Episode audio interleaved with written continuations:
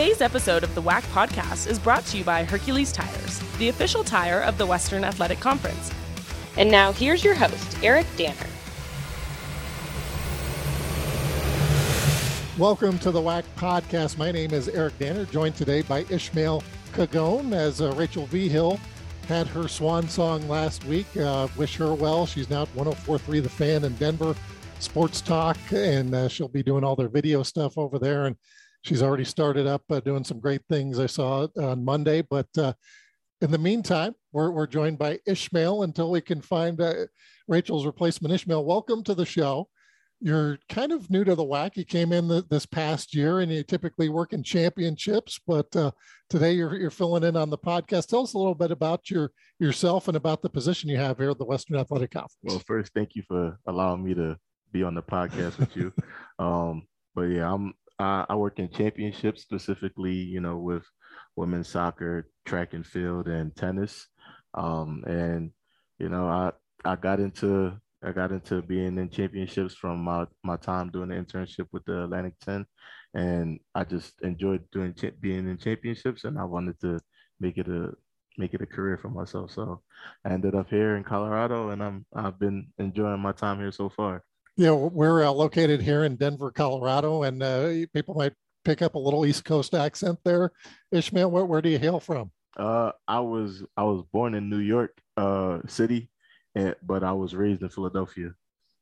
So that that's that's my my background right there. So you might hear a little bit of an accent. Um, I don't hear it myself, but most people say they hear an accent when I or when I start to speak. So.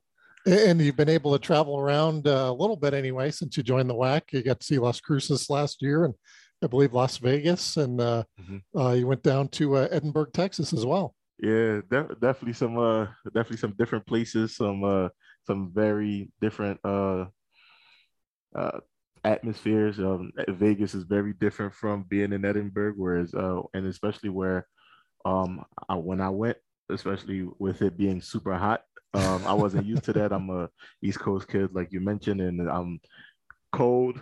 And you know, when it gets hot, it's for a small period of time. So having it being hot all the time and yeah, is is uh, adjusting. I'm getting adjusted to that. Yeah, we we have six schools in the state of Texas, more than any Division One conference in the United States. Also, wanted to mention we announced today, as we record this on Tuesday, our partnership with ESPN, and we're very uh, fortunate, very happy to have that partnership that goes all the way back. We're one of the first clients of ESPN back in 1980. Of course, the WAC's been around since 1962, so we will have 500 plus events on ESPN Plus, including our uh, championship events. And uh, schools will be also, uh, if you haven't seen already, actually, uh, Monday night, uh, Utah Valley had a soccer match on, on ESPN Plus. We've seen some Grand Canyon, a couple other schools already on there. So that will continue as the season moves forward. And speaking of women's soccer, fall season already underway. And we already have our players of the week uh, from Abilene Christian, Natalie Jones is the offensive player of the week, and Grand Canyon's Hannah Edwards uh, picking up the defensive player of the week. And uh, those are our TicketSmarter players of the week. Jones is a midfielder from Lubbock, Texas. She scored both of ACU's goals on the week. And uh, GCU, uh, Edwards, who's from Aurora, Colorado, from uh, right around here where you live. Uh, Ishmael is in Aurora, and she became GCU's all time leader in minutes played against Central Arkansas during that match. And they won five to nothing very impressive if you had a chance to check that out. And they also uh, beat Southeast Louisiana uh, by a score of two to nothing. So both those schools off to a great start in women's soccer. Yeah, this it's going to be an exciting year. I think that uh, with the addition of the new schools, I think we should have some fairly high level competition. We should. And then men's soccer gets underway this week on Thursday night. Chicago State added the sport of men's soccer last year. Of course, with the pandemic and all that good stuff, they weren't able to, to play a season. So this will be their first season, and they're uh, not tiptoeing in. Ishmael, they're opening with Northwestern uh, in a home match there in Chicago. So crosstown rival, but a uh, a Power Five school to start the schedule. Yeah, it's going to be a tough one for them, but you know, uh, I think that you know with the with them getting the chance last year to play some uh, some matches prior to this year, I think that uh, we should see how that outcome turns out. But I, I think they should they should do pretty well. Last week on the podcast, we had Leonard Griffin, the new men's soccer coach at Grand Canyon. The Lopes are ranked number 22 in the country. They'll also be hosting a Chicago school, University of Illinois Chicago, also on Thursday night. So you want to check out ESPN Plus for that broadcast. Absolutely.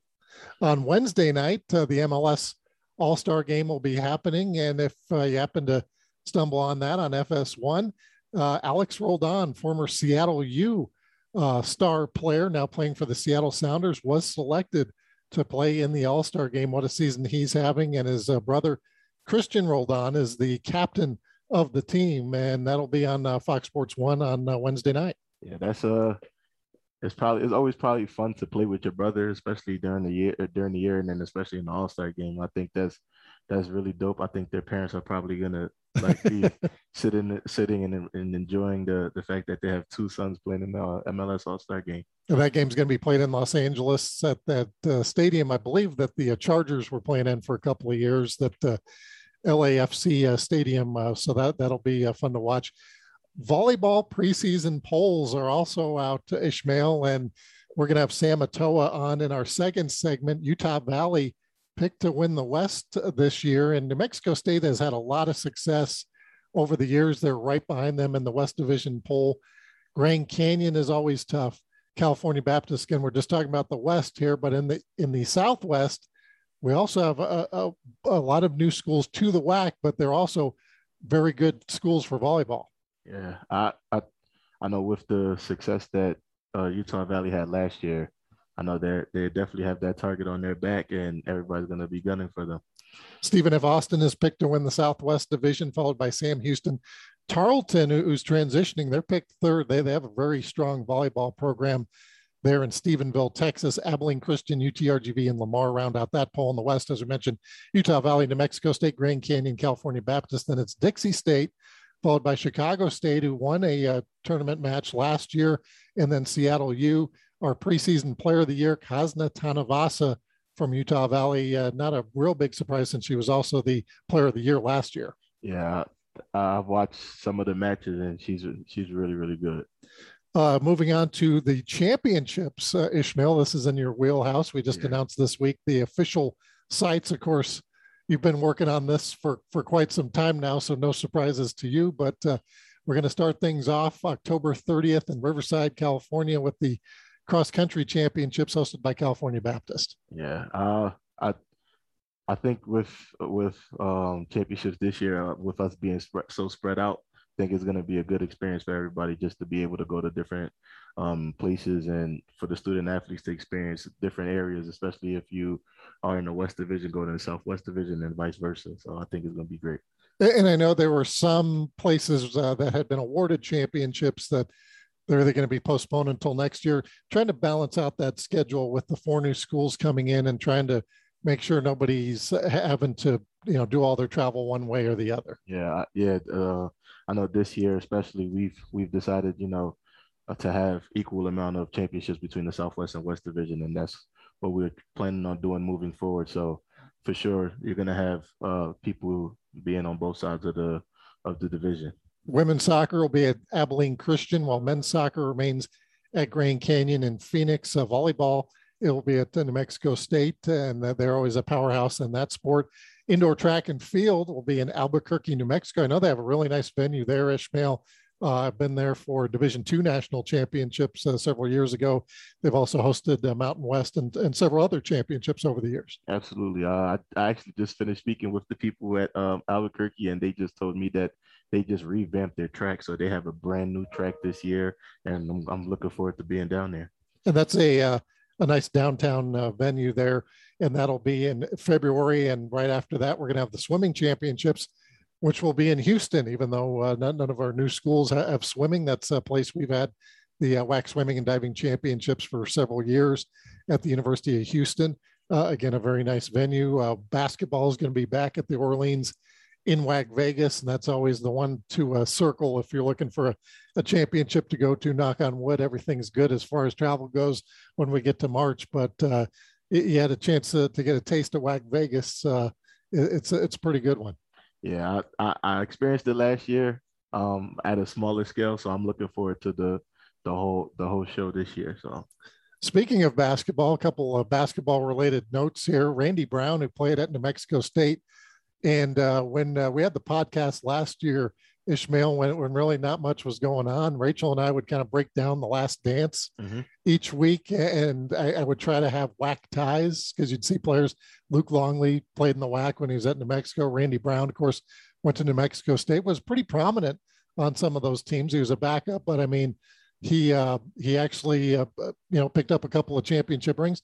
He went back and got his degree at New Mexico State, so that's always a good story. Yeah, that's great. That's great. I know. Um, in reading some of the stuff that he talked about with getting his degree, he mentioned that you know when he when giving back and speaking to the speaking to children that you know it's a it's important for him to emphasize education and with him now having his degree it he can put the full force behind his statements and what he's saying to the children about you know, getting that education. So I'm that's that's a great thing for him to get the degree.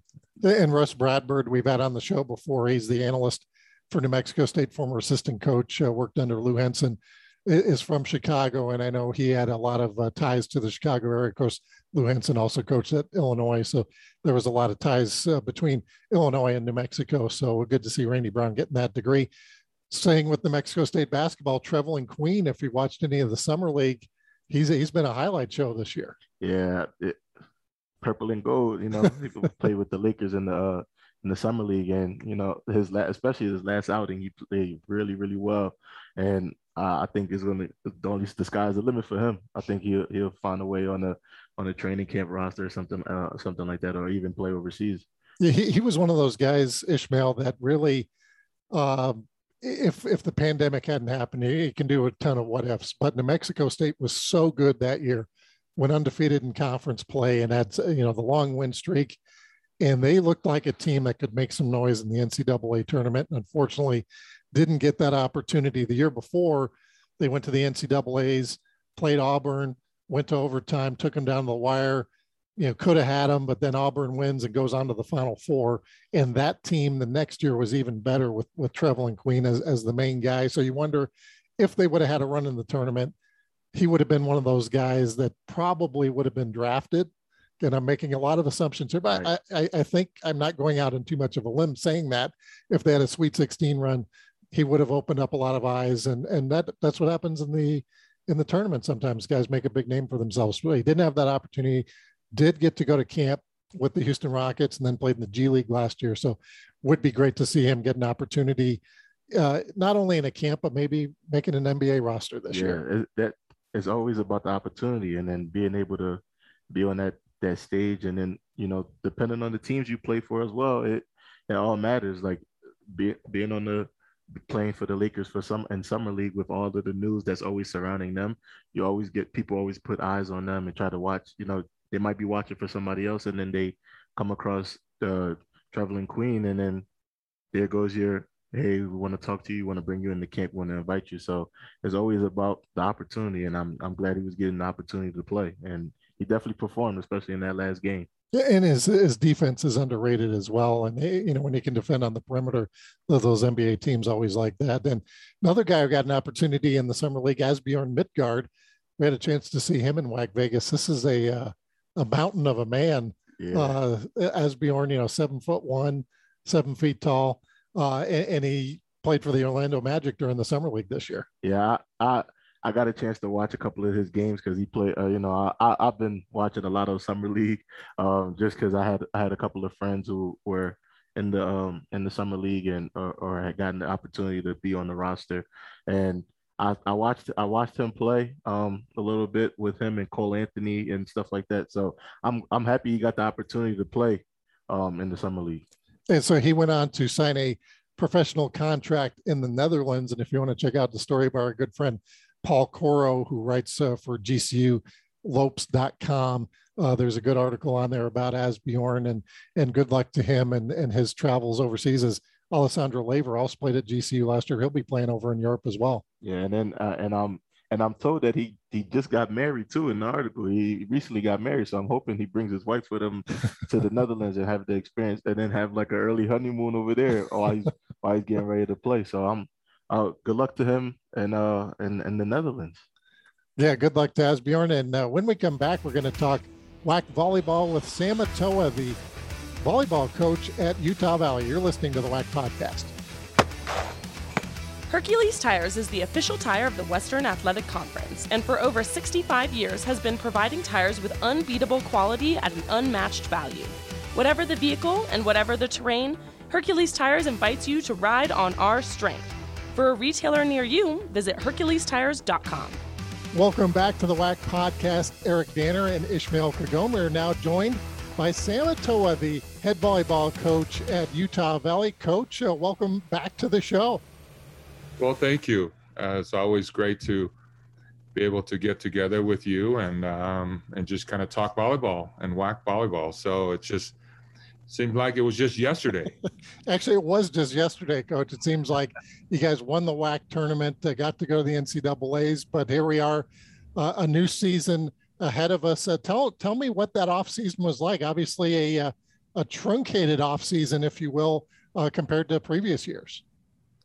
Yes, it was. It was such a busy off season um, in a lot of ways because you only had you had the season to focus on in the spring, and then um, but usually when we're done in the fall, we have the whole entire uh, beginning of the year, that spring season, to just kind of prepare and do things that we needed to for for you know for the fall season. And so when you had our season in the spring, now all of a sudden you got three months to kind of take time time off uh, and uh, spend some time with family, uh, order stuff. I mean, all of those things that just was like, okay, that, you know, I don't know, maybe other people were more organized and more uh, prepared, but there was a lot. It really kind of, and, and then on top of that, just, you know, we were able to do camps. Uh, so trying to organize all of that and trying to get things ready to go was really, really busy. However, I'd rather be busy and at least have some time, some downtime. But um, it it was good. We were able to still get everything done. Um, uh, maybe a little bit more stressful than than would we, we would really want to, but uh, it got done. Hopefully. Great, great. So, coach, with the upcoming season, um, what are you looking forward to? I know you guys have a couple of games upcoming this weekend against Utah. So, what are you looking forward to from your team? Well, first of all, I think we're looking forward to um, fans. Uh, we're looking forward to some some type of normalcy. I hope, anyways. Um, I didn't expect that we would be in this point. I felt like that um, several months ago. We were hoping that this pandemic will be kind of behind us, but unfortunately, we're still having to um, to figure out what guidelines are and policies and everything when it comes to COVID. And so, um, however, um, we're excited to be able to get on the court and to compete. Um, we have a green and white scrimmage uh, tonight that we're the girls are excited to just kind of play in front of fans and in front of family, and then just kind of our preparations for for Utah.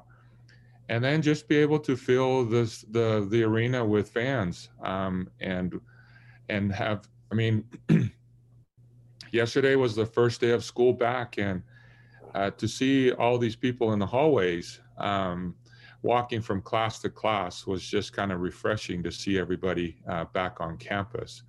So although there's times where we we like having our quiet uh, times but it was refreshing to see uh, the crowds, the students, and everybody that uh, that you know university is all about. And so we're just excited to kind of get back on the court, ready to go. And uh, Utah is a is a very challenging first match for sure. Um, and but we're looking forward to it. Coach Atoa, we're uh, shooting this on Tuesday morning. We just announced today uh, partnership with ESPN and that Utah match will be on ESPN Plus uh, for viewers to see. And uh, we're very excited about that and, and excited to get uh, some volleyball and some other sports, some opportunities to get on that platform as we did for the uh, WAC tournaments uh, the past couple of years. Nothing like starting with a uh, with a cupcake, huh, Coach? You going to start right out of the box with Utah? yeah, you know, um, through the through the summer um, and after the season was over, scheduling was uh, very very difficult trying to get your four weeks of preseason and um, it was not the the our our plan was not to play Utah um, our uh, at the first weekend. It was to play them a little later. but as things kind of fell through, and as these things happen, it was just so everything was so fluid that eventually we kind of got to the point where hey, we've got to just finalize things. Um, and teams just got have to make some decisions. And so that was a difficult thing with scheduling is that people were not coaches were just not making decisions and it was just changing here, changing there and and so it was hard. It really was hard. Um, and so finally we were able to just kind of like okay. And so Beth and I kind of got together and after uh, uh, um, three or four different type of options, we were like, okay, let's just do this. We had it available. Let's just start um, and we were able to at least finalize that, moved on to week two, finalized that, moved on to week three, and, and so forth. And so finally, we were able to finalize everything with our four weeks of preseason. And, um, and going into this, we do have a fairly tough preseason with not only starting with Utah back to back, um, but then with Hawaii coming in next week with Cal Poly and then um, on the road with Weber, going to NAU in their tournament uh, with Arizona State and UC Davis, and then home uh, with Utah State, uh, Idaho State, as, and then BYU to finish the preseason. Mm. So it's definitely a very, very challenging uh, preseason, but we are. Um, uh, we want to measure ourselves and kind of see how good we're going to be. And I feel like that if we want to to be the best, um, we've got to play the best and try to uh, beat the best. And uh, especially in the state, these teams in the state are very quality teams that we play each year, and um, we're, we're excited for the for the challenge to compete against them. Well, coach, uh, coming into the year, um, you seem to have an experienced team. So does that play into some of the preseason matches that you um, that you scheduled to see just to gauge how your team will will fare against the those teams that you scheduled for the year? Well, I think that um, yeah, I, I, think that when you have uh, several returners returning and your core your core group, it does help you kind of make decisions on whether um, what type of a, a preseason that you want to have. Um, and so, you know, however, last year uh, there was no preseason whatsoever. But it felt like that the three freshmen that we had that was an impact on our team last year um, really uh, helped us tremendously and kind of get that experience kind of going into this. So, uh, in addition to our returning um, with those uh, freshman um, players, has really kind of added to what I feel like is a, a great core group.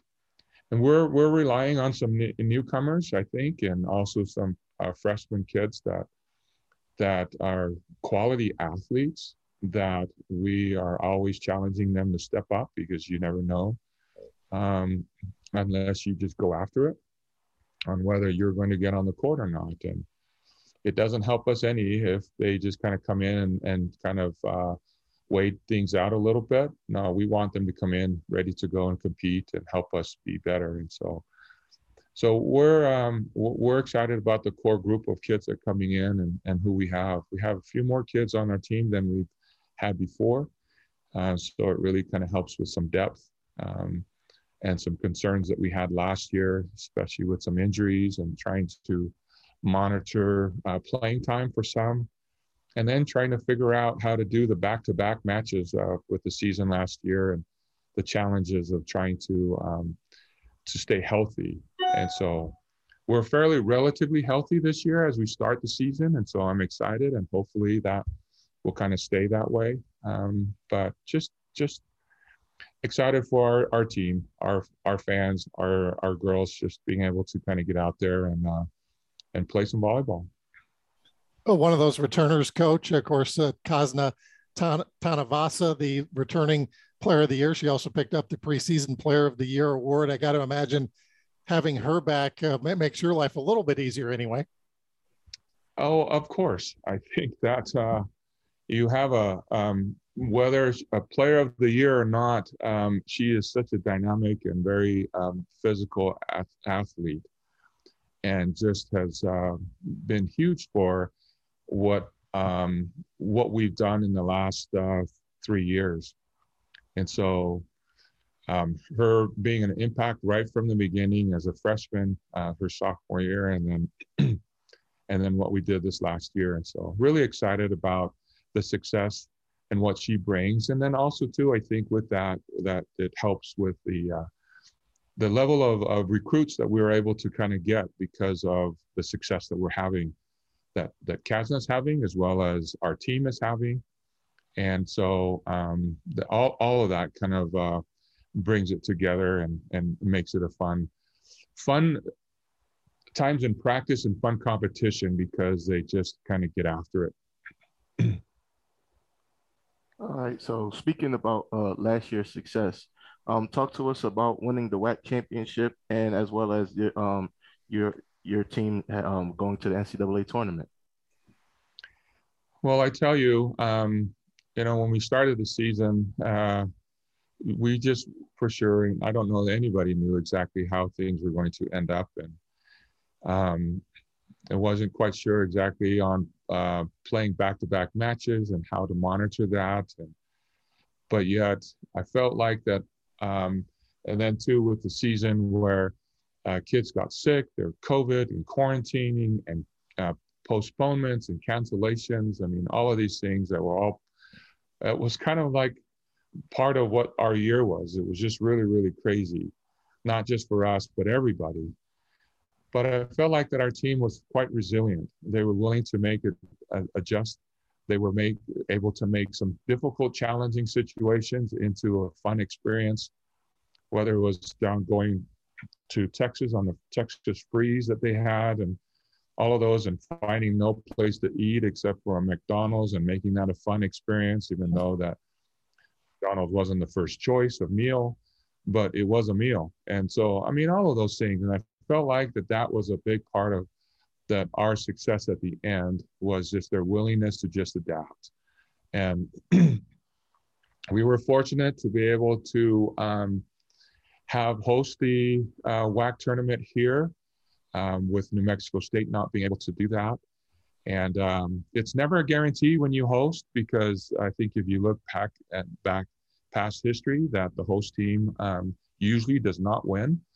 And so I don't know if it was something that we really wanted, but at the same time, um, uh, we felt like that we could make certain adjustments uh, to um, to be successful here. And so uh, the WAC tournament was awesome. Uh, just was like the I think if I recall that most of the matches were basically two to three points um, in each of the sets, pretty much, and it could have gone either way. And we were fortunate that it bounced our way against Grand Grand Canyon and then be able to do the same thing against New Mexico State and then be able to just do it at home with the limited number of people that we have here.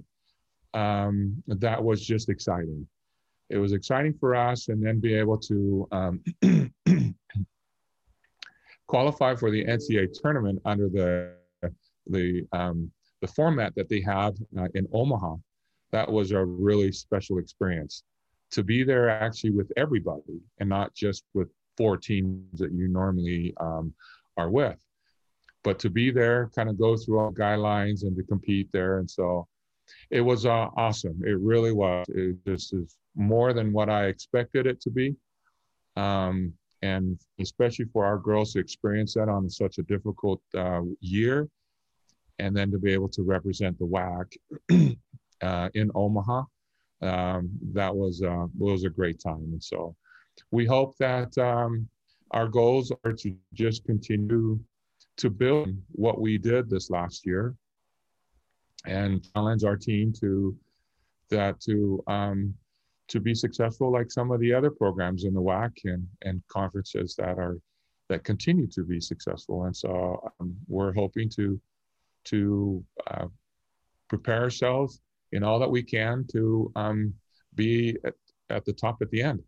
Um, uh, I think that's no different than any other team that's working on trying to win the WAC and winning the WAC tournament and qualify for the NCAA tournament. And so we're uh, we're planning on working hard to uh, to try to accomplish those goals. We're talking with Sam Atoa, the head volleyball coach at Utah Valley. The Wolverines picked to win the West Division this year.